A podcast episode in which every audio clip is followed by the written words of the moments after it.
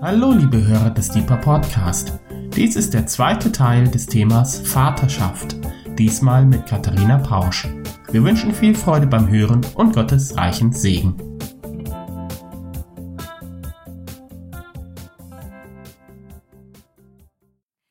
Liebe, Zorn und Leidenschaft. Die Fülle von Gottes Vaterschaft entdecken. Manchmal kommt es mir so vor, als ob die Lehre und auch das, was wir, wie wir ihn als Vater beschreiben, oft verniedlicht wird. Wir haben ein Bild von Vater, der wahrscheinlich nicht bei euch, aber wenn, dann predige ich einfach zu mir heute Abend, ähm, der manchmal scheint wie jemand, der einfach im Schaukelstuhl sitzt, ähm, auf uns wartet, uns in den Arm nimmt, wenn es okay ist, aber ansonsten passiv ist. Und ist irgendwie so eine niedliche Rolle Gottes. Aber ich glaube, dass der Vater nicht nur nett ist, und ich weiß auch, dass er auf keinen Fall niedlich ist. Und ich glaube, es liegt ein Schatz für uns da drin verborgen, wenn wir unser Herz für die unterschiedlichen Facetten von Gottes Vaterschaft öffnen. Und Aspekte, die erstmal im Widerspruch erscheinen, Liebe, Zorn und Leidenschaft, wenn wir die nebeneinander stehen lassen können und in der Spannung entdecken, da ist ein Dreiklang. Ein Dreiklang, der sich gegenseitig befeuert, wo der eine Ton den anderen bestärkt und ergänzt. Diesen Dreiklang von Liebe, Zorn und Leidenschaft. Und ich möchte uns heute Abend in wahrscheinlich erstmal befremdliche Wortkombinationen hineinführen und damit herausfordern. Und wenn ihr mit mehr Fragen als Antworten nach Hause geht, dann ähm, weiß ich, ich habe einen guten Job gemacht. ähm, bitte überprüft und forscht alles nach, was ich heute Abend sagen werde. Auch jetzt, wenn ihr hier sitzt, aber auch noch zu Hause. Das brauche ich, das brauchen wir alle. Und ihr dürft mich gern auch noch danach einfach ansprechen, wenn ihr noch zu einzelnen Punkten Fragen habt. Befremdliche Wortkombinationen. Meine erste These, mit der ich beginnen will, ist, Gott als Vater ist zornig. Gott als Vater ist zornig. Liebe, Zorn und Leidenschaft.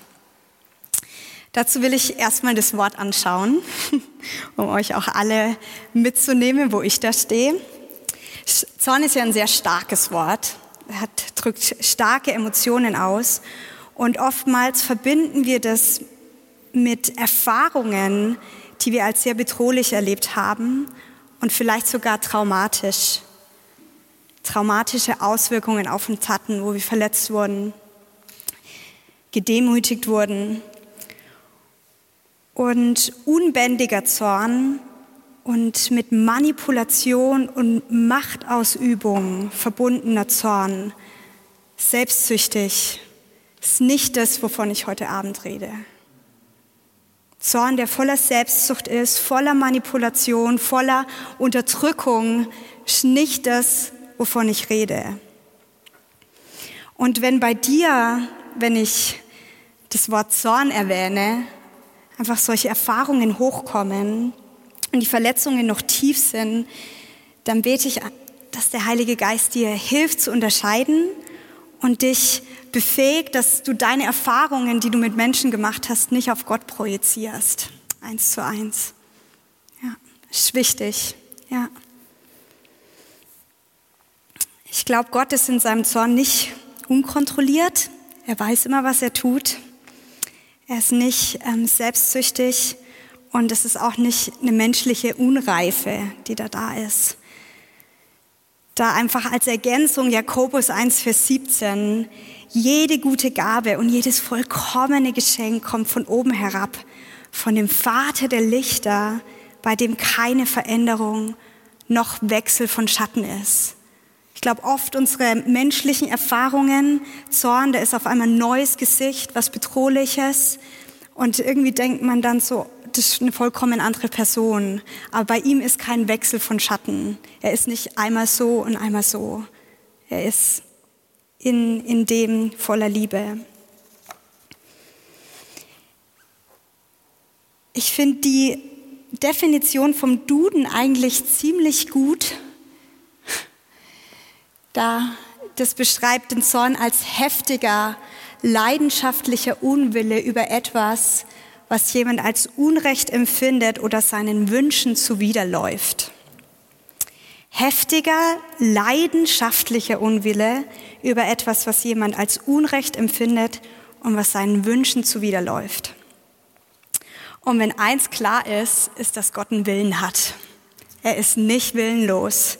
Er will Dinge. Einfach ein paar Beispiele aus seinem Wort, wo sein Zorn beschrieben ist. Jesaja 43, Vers 2, denn der Herr ist zornig über alle Nationen. Er grimmt über ihr ganzes Heer und er hat sie mit dem Bann bestimmt zur Schlachtung freigegeben. Das sind heftige Worte. 5. Mose 9, Vers 7. Denke daran, vergiss nicht, wie du den Herrn, deinen Gott, in der, Wüste, in der Wüste entzornt hast. Wenn wir uns Sodom und Gomorra anschauen, wenn wir daran denken, wie Mose vom Berg Sinai zurückgekommen ähm, ist und Gott das ganze Volk vernichten wollte. Und nicht nur im Alten Testament.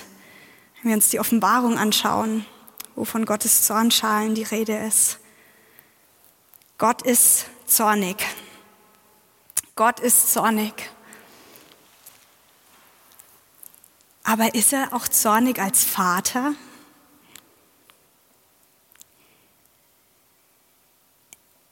Bei manchen Aussagen über seine Vaterschaft habe ich das Gefühl, als ob wir wie sein Zorn irgendwie abspalten über zur Vaterschaft. So, ja, Gott ist zornig, aber Vater und Zorn, wie passt es zusammen? Und warum ist es wichtig? Warum mache ich diese These, Gott als Vater ist zornig? Ich bin da vor allem durch eine Gebetsstunde draufgekommen. Wir lieben es ja immer, hier auch Lehre zu bringen, die aus dem Gebetsraum heraus entstanden ist. Und das ist hier auf jeden Fall der Fall. Wir haben ungefähr vor zwei Jahren begonnen, ähm, Freitagnachmittag eine Stunde zu haben, wo wir für Vaterlose beten. Kinder, die keine oder schlechte Elternschaft erlebt haben, Missbrauch, die rausgenommen werden. Wir beten ähm, für die Kinder, für Wiederherstellung in Familien, für Pflegeeltern. Und weil wir auch ein bisschen aus einer Überforderung, wie man für das Thema betet, haben wir das so eingeteilt, dass wir in der ersten Stunde uns immer ein Bibelwort rausnehmen, das wir betrachten und das, was mit seiner Vaterschaft zu tun hat. Und in der zweiten Stunde gehen wir dann da in die Fürbitte. Und in diesem suchen, wie können wir für diese Kinder beten, die keine Vaterschaft oder schlechte Vater- und Elternschaft erlebt haben. Bin ich an den väterlichen Zorn, auf den väterlichen Zorn gestoßen oder sind wir auch als Team daran gestoßen? Und ich merke, dass mir das hilft bezüglich dieses Themas.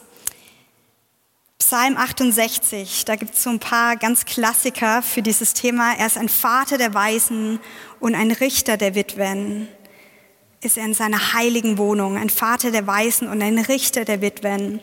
Psalm 10, Vers 14 und 18, um Recht zu schaffen der Weisen und dem Unterdrückten. Und da ist immer, da ist seine Vaterschaft steht mitten im Rechtsspruch ist immer die Verbindung von Vaterschaft und Richter und Vaterschaft und ein Rechtsspruch. Und ich merke, wie ich gerade im Hinblick auf Ungerechtigkeit das unglaublich hilfreich finde, dass ich weiß, dass Gott zornig reagiert, wenn uns Unrecht geschieht. Es ist so meine, meine meine erste und meine hauptsächliche Zugangsweise zum Vater, der zornig ist. wenn er nicht nur, wenn ich weiß, er ist nicht nur voller Liebe, sondern wenn Unrecht geschieht, Zorn, das ist nochmal eine, für mich ist es ein anderer Zugang zu seinen Emotionen, dass da was in ihm aufsteht, auch eine Wut in ihm aufsteht. Ich habe immer das Bild von dem Vater, der seine Familie mit seinem Leben verteidigt. Der sitzt nicht passiv im Schaukelstuhl in der Ecke und lässt Dinge geschehen, sondern da steht was in ihm auf. Und er will, er sieht, er hört und er reagiert. Er ist nicht passiv und er ist nicht gleichgültig. Und mir hilft es mehr, seine Liebe zu verstehen. Deswegen diesen Dreiklang.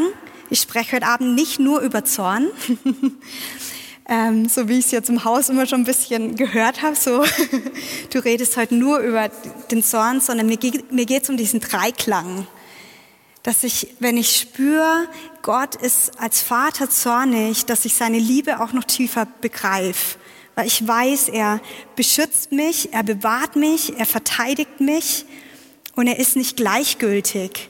Irgendwie, also ich weiß nicht, wie es euch geht, aber ich spüre das bei dem Wort Zorn irgendwie mehr als bei dem Wort Liebe. Vielleicht auch, weil wir das schon so häufig gehört haben. Und ich merke so, boah, wenn ich weiß, dass Gott zornig ist gegen Unrecht, dann weiß ich, dann erlebe ich noch mehr seine Liebe und dass er einfach nicht gleichgültig ist dass er nicht passiv ist. Und es gibt mir Sicherheit, schafft, ich weiß, da ist jemand, der einen Rahmen steckt, der mir Sicherheit gibt, der das verteidigt, der nicht emotionslos ist, sondern in dem, was aufsteht, wenn Unrecht uns widerfährt. Gott ist in seiner Vaterschaft zornig. Und Zorn gibt Sicherheit. Und ich glaube auch, dass Gott zornig ist, nicht nur wenn wir verletzt werden, sondern auch wenn wir verletzen. Ja. Weil er Gutes für uns will.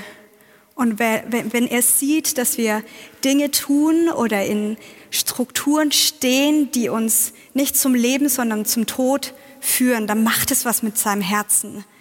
Er ist nicht der Gott, der sagt, alles ist okay. Er hat ganz klare Grenzen, er hat klare Gebote, die er gesetzt hat und die auch jetzt noch für uns zum Leben sind und die auch jetzt noch auf seinem Herzen sind.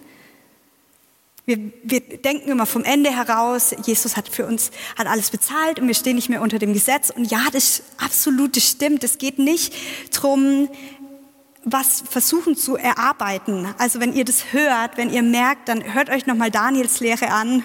Der hat letzte Woche super drüber gelehrt, ähm, spitze. Und da nochmal, hey, dies, seine Liebe ist, die können wir uns nicht verdienen.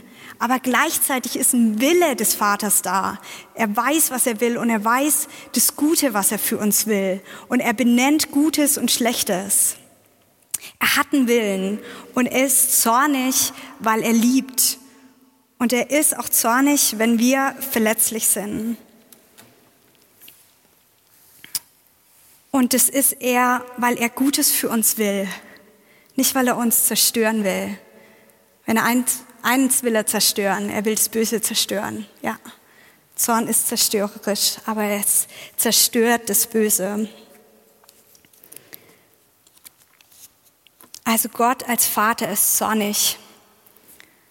Und ich lade euch einfach ein, so da auch noch nachzuforschen und zu schauen. Ich habe am Anfang des Jahres viel in der Offenbarung gelesen und ich war oft, oft überfordert mit der Wucht, ähm, die mir da entgegengeprallt ist. Aber ich habe gemerkt, immer wenn ich Unrecht angeschaut habe oder gerade in der Fürbitte stand und ich Ungerechtigkeit ins Auge geblickt habe, mir, hat mir diese Offenbarung und diese Wucht Hoffnung gegeben. Ich gemerkt habe, da ist jemand, der Gerechtigkeit bringt, der, der Recht spricht, der aufsteht und auch in, in seiner Vaterschaft ja, zornig ist. Der, ich glaube, der Blick auf den grenzensetzenden und zornigen Vater, der gibt uns einen tieferen Einblick in seine Liebe. Und da lade ich euch ein, einfach für euch noch da auch noch dran zu bleiben und das nicht auszuklammern, sondern zu sagen, boah, auf dem ersten, ich verstehe es nicht, da ist eine Spannung, das sind Aspekte, da ist ein Widerspruch, aber dass wir einfach sagen, okay, Herr, ich mache mich auf die Suche, was du da hast.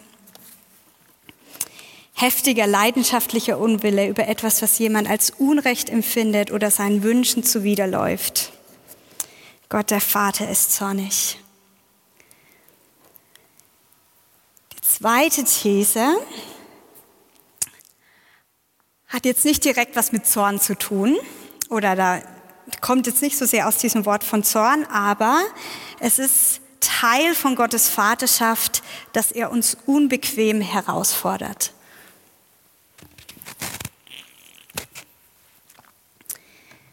Es ist Teil von Gottes Vaterschaft, dass er uns unbequem herausfordert. Gott ist voller Eifer, dass wir in die Fülle unserer Berufung reinkommen. Er ist voller Eifer, dass wir in der Fülle leben. Und Komfortzonen sind gemütlich und fordern uns nicht heraus. Und in einem Umfeld, das uns nicht herausfordert, lernen wir auch wenig. Ja, und ich erlebe einfach immer wieder, ähm, dass Gott unbequem ist zu mir. Ja. Gott ist unbequem. Er lässt mich nicht im Komfort. Ist nicht immer nur cozy und gemütlich bei ihm. Ja, und ich, ich sehe das einfach durchweg durch die Bibel. Ähm, ja, wenn ich an daran denke, wie er Josef geführt hat, wie er Abraham geführt hat, die hat er alle aus der Komfortzone rausgeholt und hat sie unbequem herausgefordert. Ich denke auch an den reichen Jüngling, ja, der reiche, reiche Jüngling, der zu Jesus kam und ähm, ihn einfach gefragt hat, guter Lehrer, was soll ich tun, damit ich das ewige Leben erbe? Und dann haben sie sich so ein bisschen unterhalten und es ging um Gesetze, die einzuhalten. Und er sagt, habe ich alles gemacht? Und dann sagt Jesus im Vers 10, oder steht da, Jesus aber blickte ihn an, gewann ihn lieb und sprach zu ihm. Er gewann ihn lieb und sprach zu ihm. Wieder aus Liebe motiviert, aus Liebe motiviert, sagt er, geh hin, verkaufe alles, was du hast und gib den Erlös den Armen. Du wirst einen Schatz im Himmel haben und komm und folge mir nach. Es ging nicht darum, dass Jesus ihn arm machen wollte, sondern er wollte ihn reich machen. Jesus wollte ihn nicht arm machen, er wollte ihn reich machen. Und er hat es gesehen, dass er in Dingen drin ist, wo er sein Herz drin hängt. Und Jesus ruft ihn in was Größeres. Komm, verkauf alles, was du hast und gib den Erlös den Armen. Du wirst einen Schatz im Himmel haben. Und komm und folge mir nach. Er weiß einfach, was gut für uns ist und woran wir unser Herz hängen sollen. Und es führt uns auch in die Unbequemheit, Unbequemtheit. Auch wenn ich sehe, wie Gott mit seinem Volk umgegangen ist, ja, Israel aus der Sklaverei ins verheißene Land.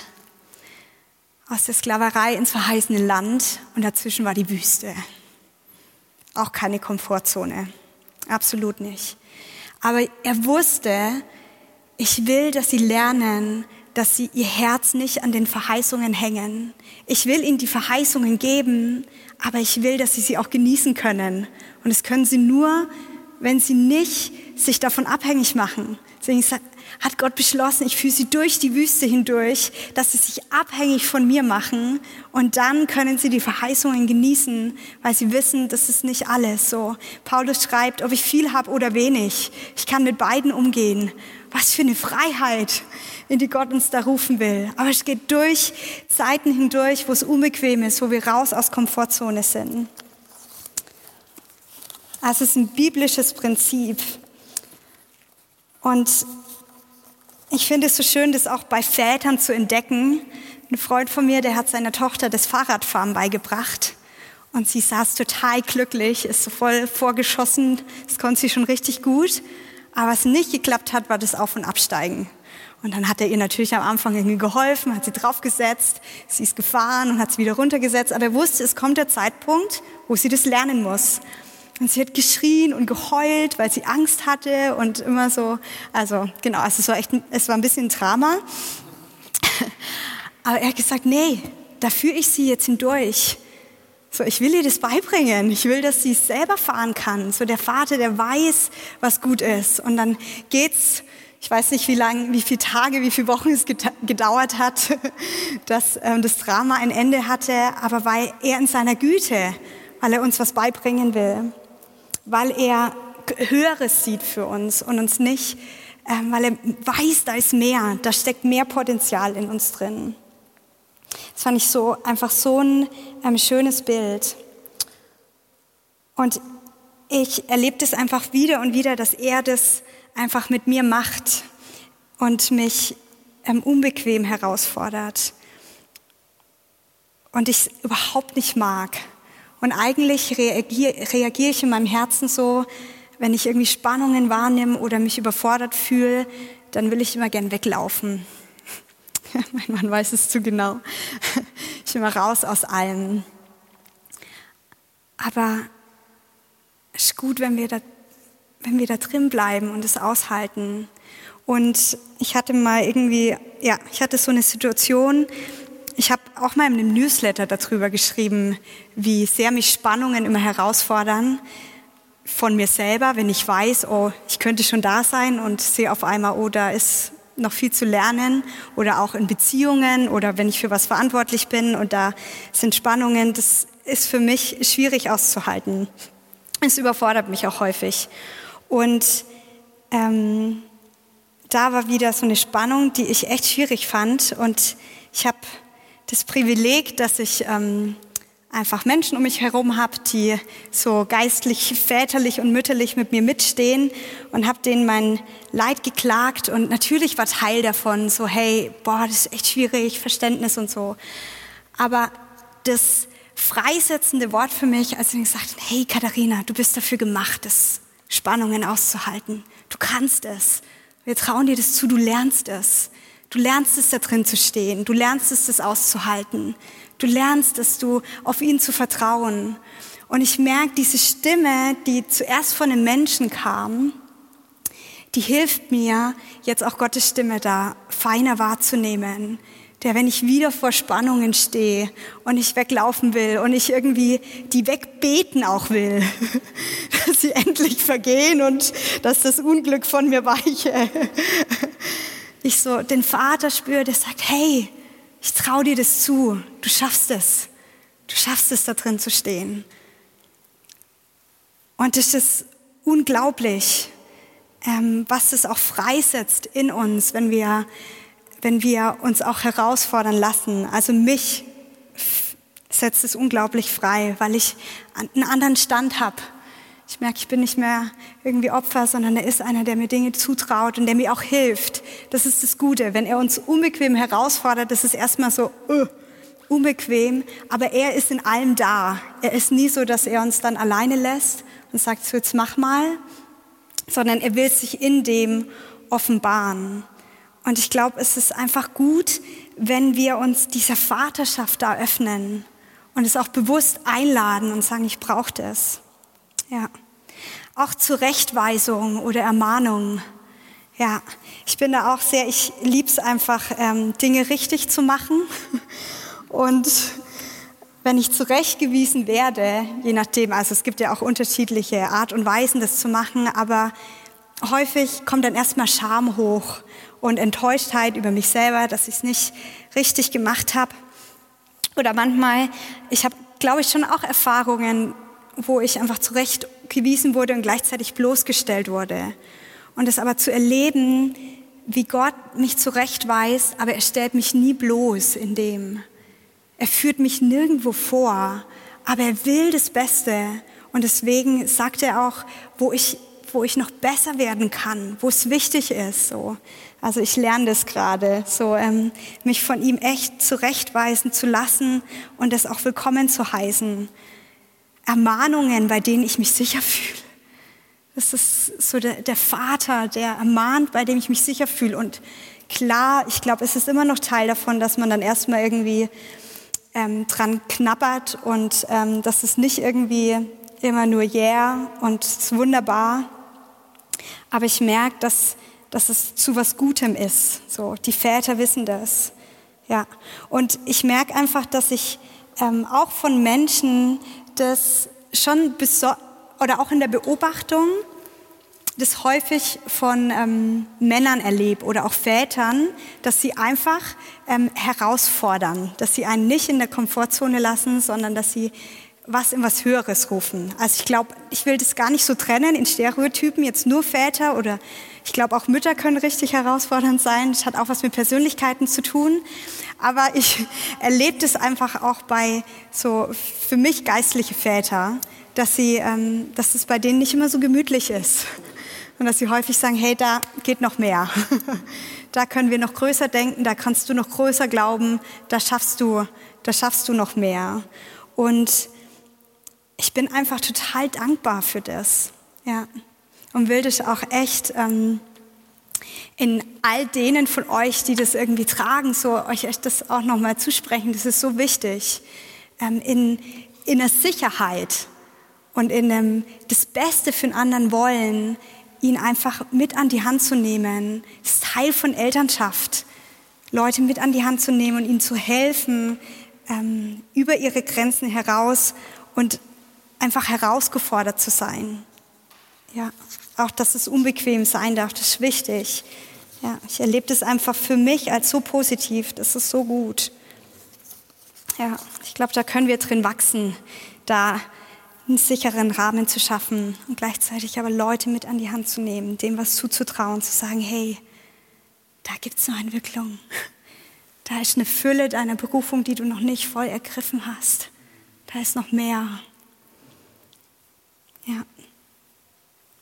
Und da ist ein unheimlicher Schatz für uns drin, wenn wir erkennen, dass er in dem, wo er uns unbequem herausfordert,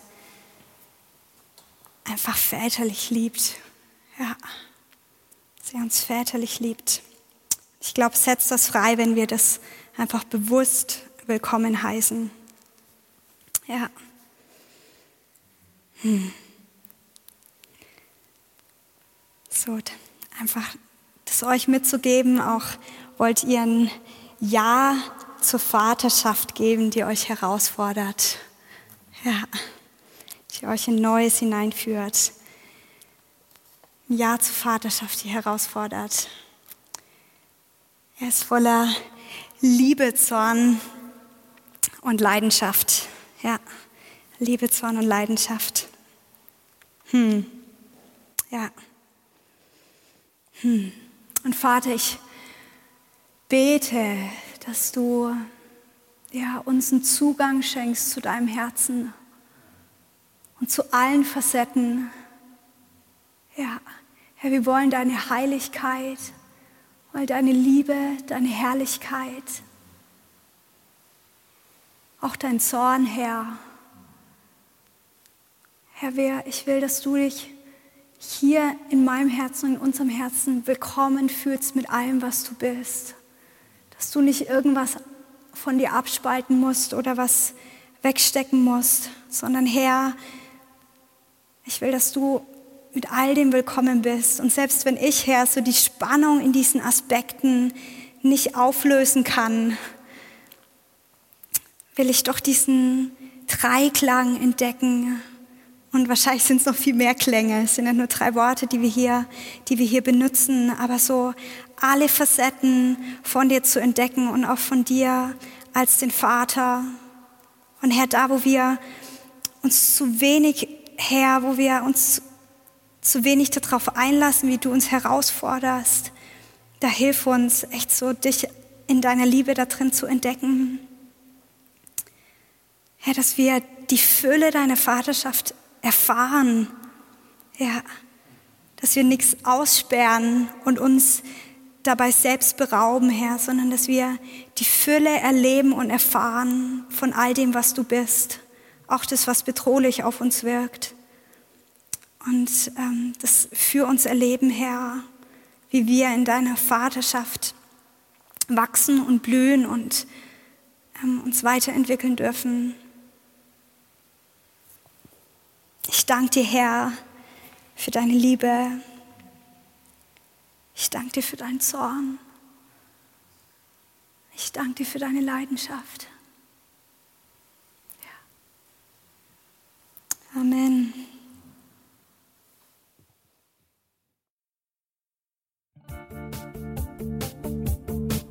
Liebe Hörer, wenn Sie noch weitere Abende aus unserer Deeper-Serie mit und nacherleben möchten, besuchen Sie uns einfach auf unserer Webseite www.gebetshaus-freiburg.de. Dort erfahren Sie auch, wie Sie uns finden können und wie Sie unsere Arbeit unterstützen können. Wir hoffen, Sie hatten viel Freude beim Hören und wünschen Ihnen noch Gottes reichen Segen. Ich reise, ich bin auf der Reise, mit dir auf der Reise zu deinem Licht. Jesus, du bist mein Weg, mein einziges Ziel. Du bist mein Licht. Ich will tiefer, weiter, höher, schneller, intensiver, klarer.